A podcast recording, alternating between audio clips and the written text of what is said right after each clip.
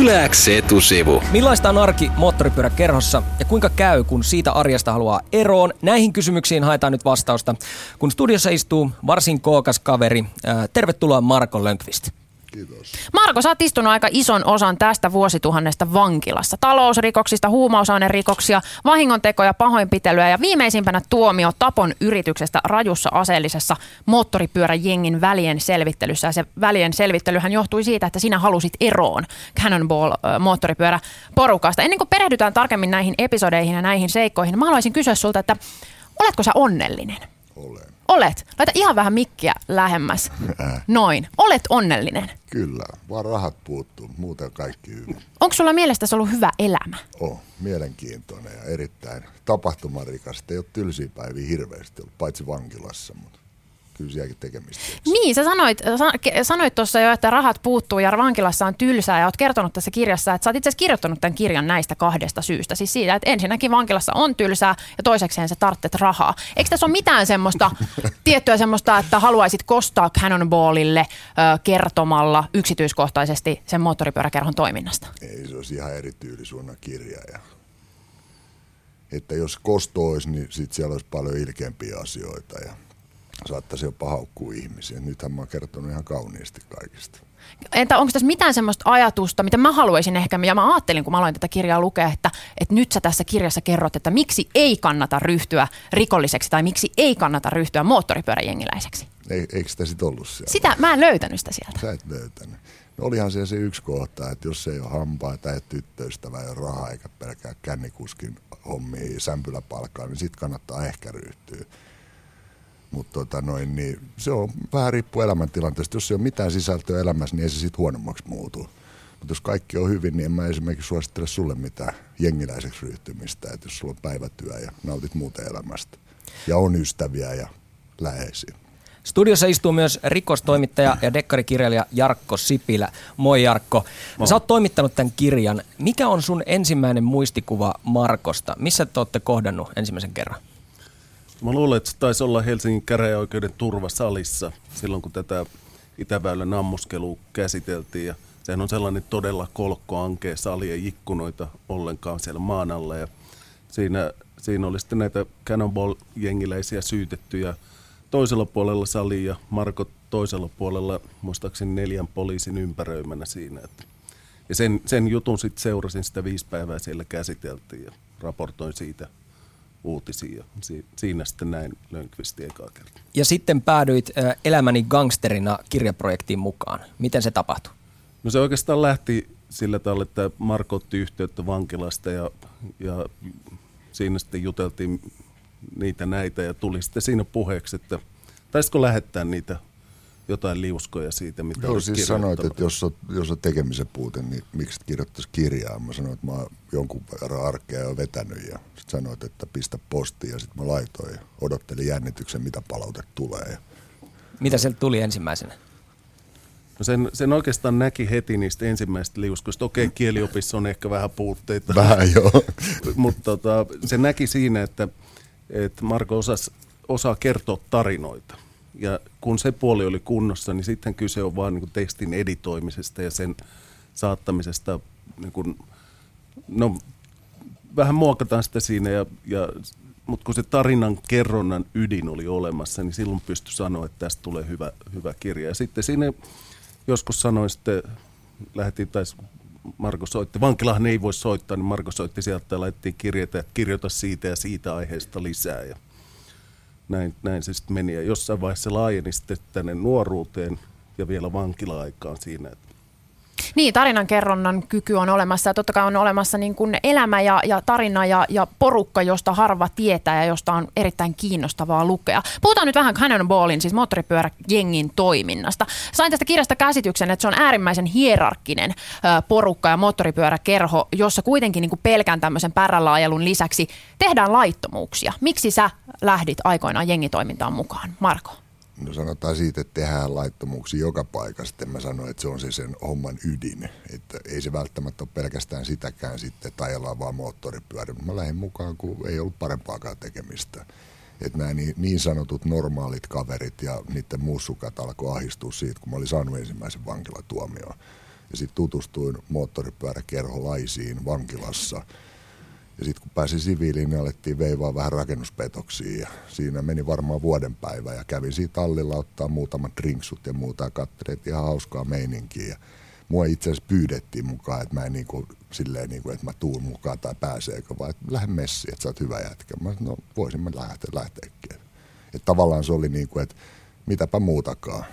Että niin kuin päivätöihin tai moottoripyöräkerho. Että petoksiahan mä veivasin jo ja firmahommia oli rakennusfirmoja ja muita. Niin. Että sinänsä se arki ei hirveästi siitä muuttunut. Marko, kuuluuko näihin moottoripyöräporukoihin tyyppejä, jotka vaan haluaa ajaa prätkällä eikä oikein muuta, muuta sitten tämmöistä laittomuutta halua harrastaa? On, on niitäkin. Et se on niin kuin sanotaan, että se on ihan laidasta laittaa. Et siellä on, tiedän montakin esimerkiksi Cannonballista, jotka ei ole ikinä varmaan saanut kuin ehkä ylinopeussakon. Tekee päivätöitä, rassaa moottoripyörää on tallilla, jotkut ei edes dokaa. Mutta sitten siellä on sitten taas sitä ääripäätä, jotka on sitten vähän hulttioita, mutta tota, mutta miten sä voit sano... sanoa, että vähän hulttioita? Eikö kyse ole kuitenkin niinku rikollisista, jotka tekee semmoisia asioita, kuten yrittää murhata sut? Niin, no vähän hulttioita. Ei siis tota noin, niin onhan siellä ihan potilaitakin. Mutta se, että kun se yleinen käsitys on, että siellä on kaikki niin kuin viimeisen päälle gangstereet, niin ei ole. Et siellä on ihan sellaisia niin kuin, vähän niin kuin tyyli teinipoiki, jotka haluaisi olla enemmän kuin ne on. Sulla oli Cannonballin liivit päällä peräti kahdeksan vuotta. Mikä on paras hetki, mitä olet kokenut niissä liiveissä? Kun mä otin ne pois. Mikä oli huonoin hetki, mitä olet kokenut niissä liiveissä? Sanotaan, että käräjillä lähinnä koventamisperusteet, että se, että automaattisesti, että jos sulla on liivit kotona tai vaikka sitten poliisitalon narikassa, niin se tarkoittaa automaattisesti sitä, että sua kohdellaan vähän huonommin. Ja sitten vankilassa ihan sama, niin tuomiossa on jo koventamisperuste, niin sitten tulee koventamista koventamisen perään, eli ei ole asiaa avotaloa ja kaikki tuntuu paljon hankalammalta. Et sanotaan sen verran vaan, että liikenteessä kun ajoi moottoripyörä jengiliivit päällä, niin se oli jotenkin paljon turvallisempaa. Ihmiset jätti vähän hajurakoa. Jarkko, sä oot pitkällinen rikostoimittaja. Tunnistat sä tällaisen, äh, niin kuin että poliisi esimerkiksi suhtautuu tai oikeuslaitos suhtautuu äh, erilaisiin rikollisiin eri tavalla liittyen siihen, että mistä he tulevat tai mitä he puuhaavat? No totta kai se, se tuo sinne, että jos kuuluu järjestäytyneeseen rikollisryhmään, niin kuin Cannonballkin on, on ainakin poliisin toimesta määritelty, niin, niin kyllä se tuo siitä kovemmat tuomiot. Onko Cannonball sun mielestä järjestäytyneen rikollisuuden ryhmä?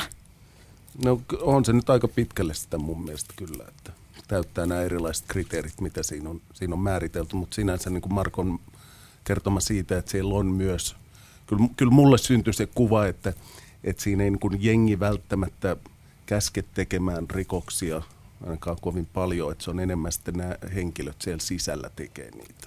Populaari, populaarikulttuurissa käsitellään usein rikollisuutta. On esimerkiksi tällainen Sons of Anarchy-sarja, jossa käsitellään tällaisia liiviporukoita. Ja Cannonball on ollut Suomessa viime aikoina esillä Arman Alisadin ohjelman myötä. Tässä TV-ohjelmassa seurattiin varsin kritiikittömästi ja ehkä vähän fiilistellen sitä jengielämää.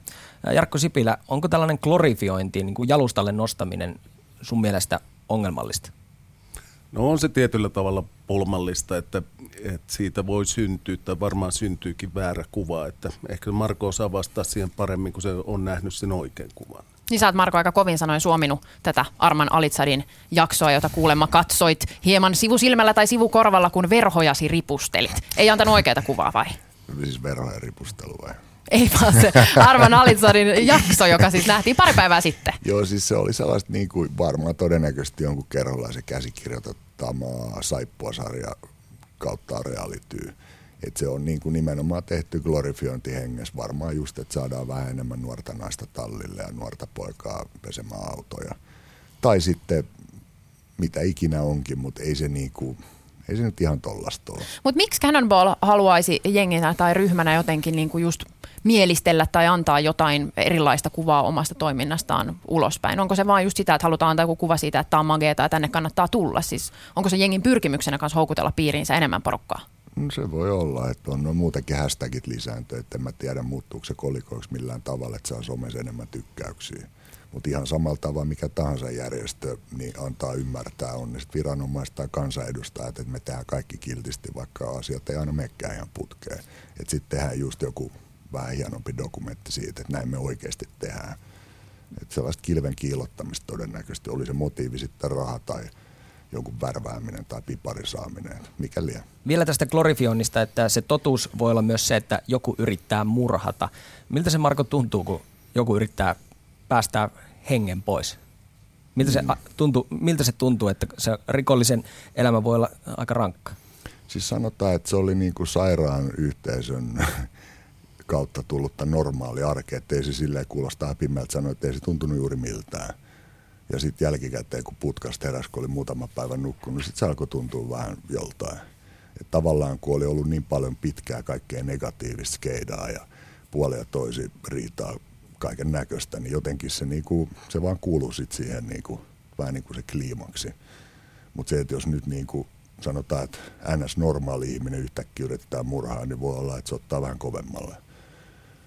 Studiossa istuu siis Marko Lönkvist. Hän oli kahdeksan vuotta Cannonball moottoripyörä jengin toiminnassa mukana ja on vankilassa sitten kirjoittanut näistä ajoista muistelmat, joita toimittamassa on ollut myös Maikkarin rikostoimittaja äh, Jarkko Sipilä ja itsekin dekkarikirjailija. Yleäksi etusivun studiossa on porukkaa väkeä kuin pipo. Etusivun vieraana on Elämäni gangsterina kirjan kirjoittanut Marko Lönkvist, joka kahdeksan, vuotta, kahdeksan vuoden ajan kuului Cannonball moottoripyöräkerhoon. Ja lisäksi rikostoimittaja Jarkko Sipilä ää, meidän vieraana. Tervehdys vaan teille jälleen kerran. Marko, mä luin tänne kirjan loppuun eilen illalla ja koko tämän mun lukuprosessin ajan mua mietitytti, että mikä on sun suhde lakiin? Aika huolit, huol, niin kuin huolettomasti sä tässä kirjassa ajat ylinopeutta ilman korttia, sä käytät väkivaltaa ihmisiin, jotka on jotenkin hankalia. Kunnioitatko sä mitään lakia? Mm, kyllä mä jotain kunnioitan. Mitä lakeja? Sanotaan, että pienten ihmisten yksilöoikeuksia. Että omasta mielestä en vie pieneltä köyhältä, en kiusaa heikkoja no vaikea löytää vahvempia, mutta ajatuksena niin siis silleen, että on, mulla on ihan oma moraali.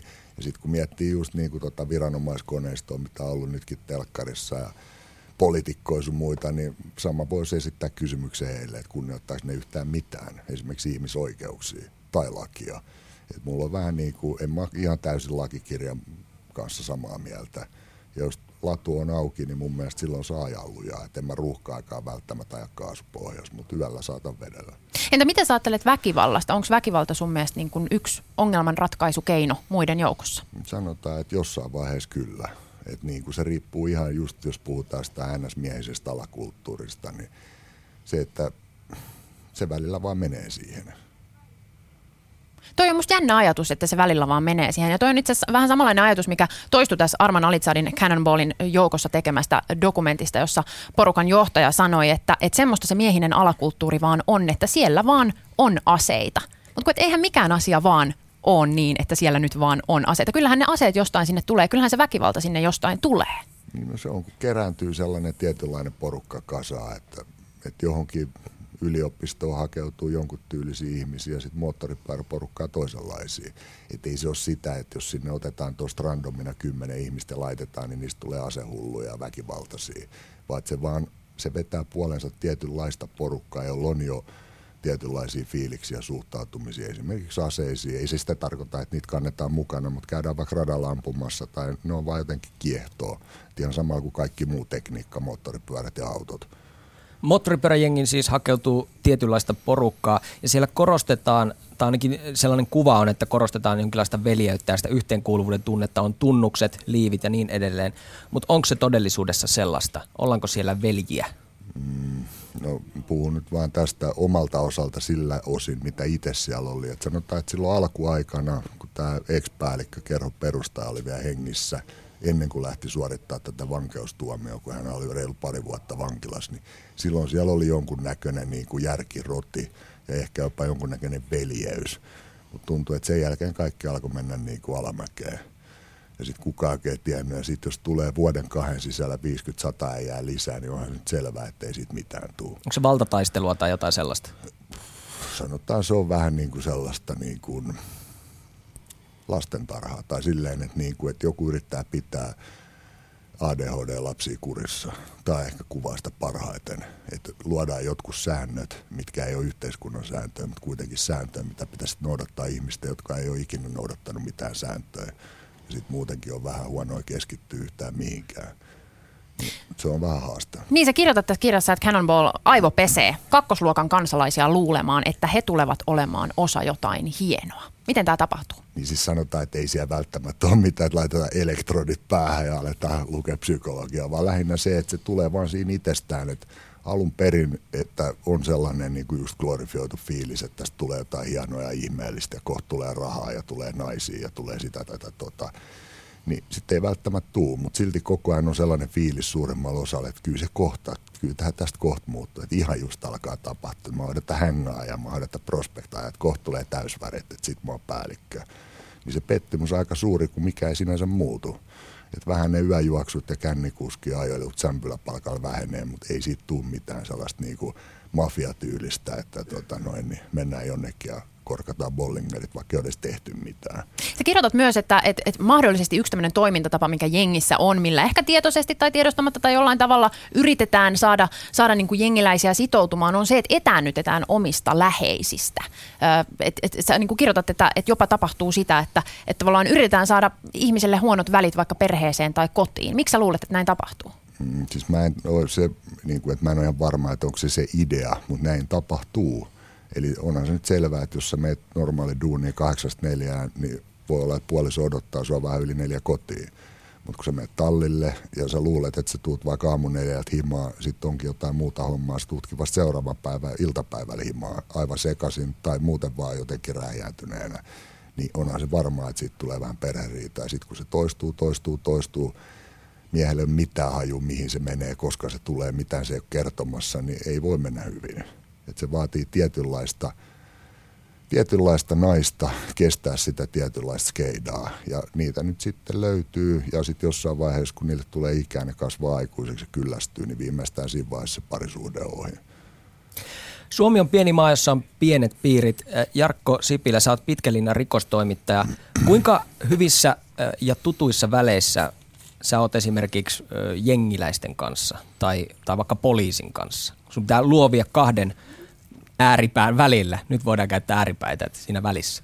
No joo, kyllä, kyllähän rikostoimittamissa ne pää, päälähde, jonka kanssa eniten ollaan tekemissä, tietysti on poliisi ja oikeuslaitos ja syyttäjät. Ja, ja toki sitten on numeroita, jos, jos halutaan kysyä joltain jengiläiseltä jotain, niin näillähän on kaikilla jengeillä on tällaisia mediavastaavia, joilta, joilta sitten Onko? voidaan kysyä. Joo. Ihan oikeasti, joo. Ja tuota, sitten kysytään ja laitetaan viestiä, että mitä, mitä te olette mieltä tästä, jos siinä on sellainen tarve. Mutta ei tämä rikostoimittajan homma sellaista ole, että, että tuolla niin kuin savusissa enää ei ole edes savusia, mutta hämyisissä baareissa roikutaan ja rosveen kanssa puhutaan, että se on ehkä, ehkä niin kuin – myös sen duunin glorifiointia. Sä oot siis ollut toimittamassa Marko Lönkvistin kirjoittamaa kirjaa tai hänen muistelmiaan elämästä ja ajasta Cannonball jengissä. Ja sä oot siis rikostoimittaja, myös, mutta myös itse dekkarikirjailija. Niin ootko saanut nyt Markosta uutta matskua sun omaan tuotantoon? Aitko pöllii vähän jotain juttuja sieltä? No en, en, en ajatellut pölliä, että kyllä mun kirjat on, on ihan fiktiota, tosin sellaista, että ne vois, vois kyllä tapahtua, mutta et, olihan tämä niin kuin – paitsi että on mun mielestä niin kuin yhteiskunnallisesti tärkeä kirja, että näistä jengeistä on puhuttu paljon julkisuudessa, mutta ei oikein koskaan tiedetty sitten, että millaista siellä on sisällä. Ja nyt, nyt tässä on niin kuin ovea raotettu siihen. Eli, eli tämä on se niin kuin yhteiskunnallinen merkitys, mikä tällä kirjalla on, että ei olla enää pelkästään poliisin antaman tiedon tai sitten jengiläisten itse halua antamaan tai sellaisen kuvan varassa, mikä ne itse haluaa antaa, vaan tässä on nyt vähän realistisempaa katsantoa sinne. Marko Lönkvist, sun ehkä sanoisinko ura moottoripyörän jengissä päättyi siihen, että sä halusit pois sieltä jengistä. Ja, ja se ei sitten mennytkään ihan niin helposti. Miten moottoripyöräkerhosta tai liivijengistä ylipäätään voi päästä eroon? Niin, tämä mä itse asiassa jossain tätä jo sanoinkin, että se on vähän niin kuin sellainen – Mä mietin, mitä sanaa mä käytän, kun ei saa kiroilla, vai saako kiroilla? Saa kiroilla, me ei saada, me Yleisradion toimittajat, okay. me ei saada kiroilla. Sä saat. Sanotaan Sä saat. vittumaisesta eksästä, että miten siitä pääsee eroon, niin joskus siitä pääsee helposti eroon, sanoo vaan, että älä soittele. Ja joskus taas tuntuu, että lähtee huonekalut autot ja käräjöidään ja väännetään, riidellään ja soitellaan poliisipuolia toisin. Et se on vähän, että missä, missä tota yhteydessä ja se, että kuinka paljon jengi sit niin sanotusti haluaa pitää kiinni jostain henkilöstä on sitten sellaisia höpö ihmisiä, että on vaan sitä, että ne on hyvä kuin häivyt. Ja sitten taas on esimerkiksi se, että kun mä oon tietyllä tavalla jonkunnäköinen persona mulla on kavereita jengi ulkopuolellekin, niin ajatuksia, että mä lähden sieltä, niin pelkästään se on jo huono PR, että miksi mä en viihtynyt siellä, niin se voi olla myös yksi syy, että se on vähän haastavampaa, että se on niin tapauskohtainen. Millaiset välit sulla on tällä hetkellä cannonballilaisiin? Jaa, otetaan puhelu, näin, niin puhelu sieltä. Media jostain. vastaavalle. Media vastaavalle, joo. Mutta mut mitä nyt? Tulevaisuus odottaa. Sä oot äh, päässyt ihan virallisesti vankilasta. Taustalla on rikoksia. Aiotko palata vielä vankilaan? En. Et se todennäköisyys ei ole mun puolella laskentakaavan mukaan, mutta tietoisesti en ole palaamassa. Mitä sä siitä aiot tehdä?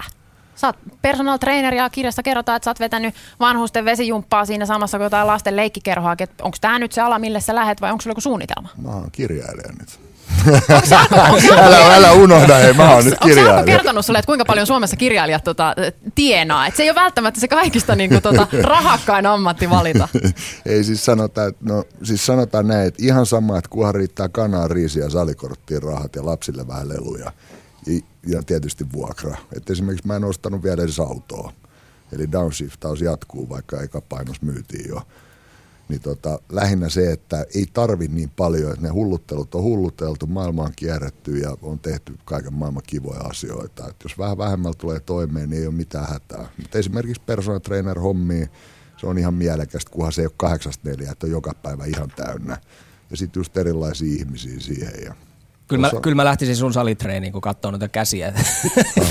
Herra Ei Jumala. rinta. Okei, Marko Löfqvist just päätti tämän Yle Xetusivun haastattelun siihen, että hän väristeli rintalihaksiaan tässä studiossa. Jotka ei ole ihan Se pienet. ei ikävä kyllä kuulu pienet. radiossa, mutta se näky on syöpynyt mun verkkokalvoille. Kiitos vierailusta Jarkko Sipilä, Marko Lönkvist.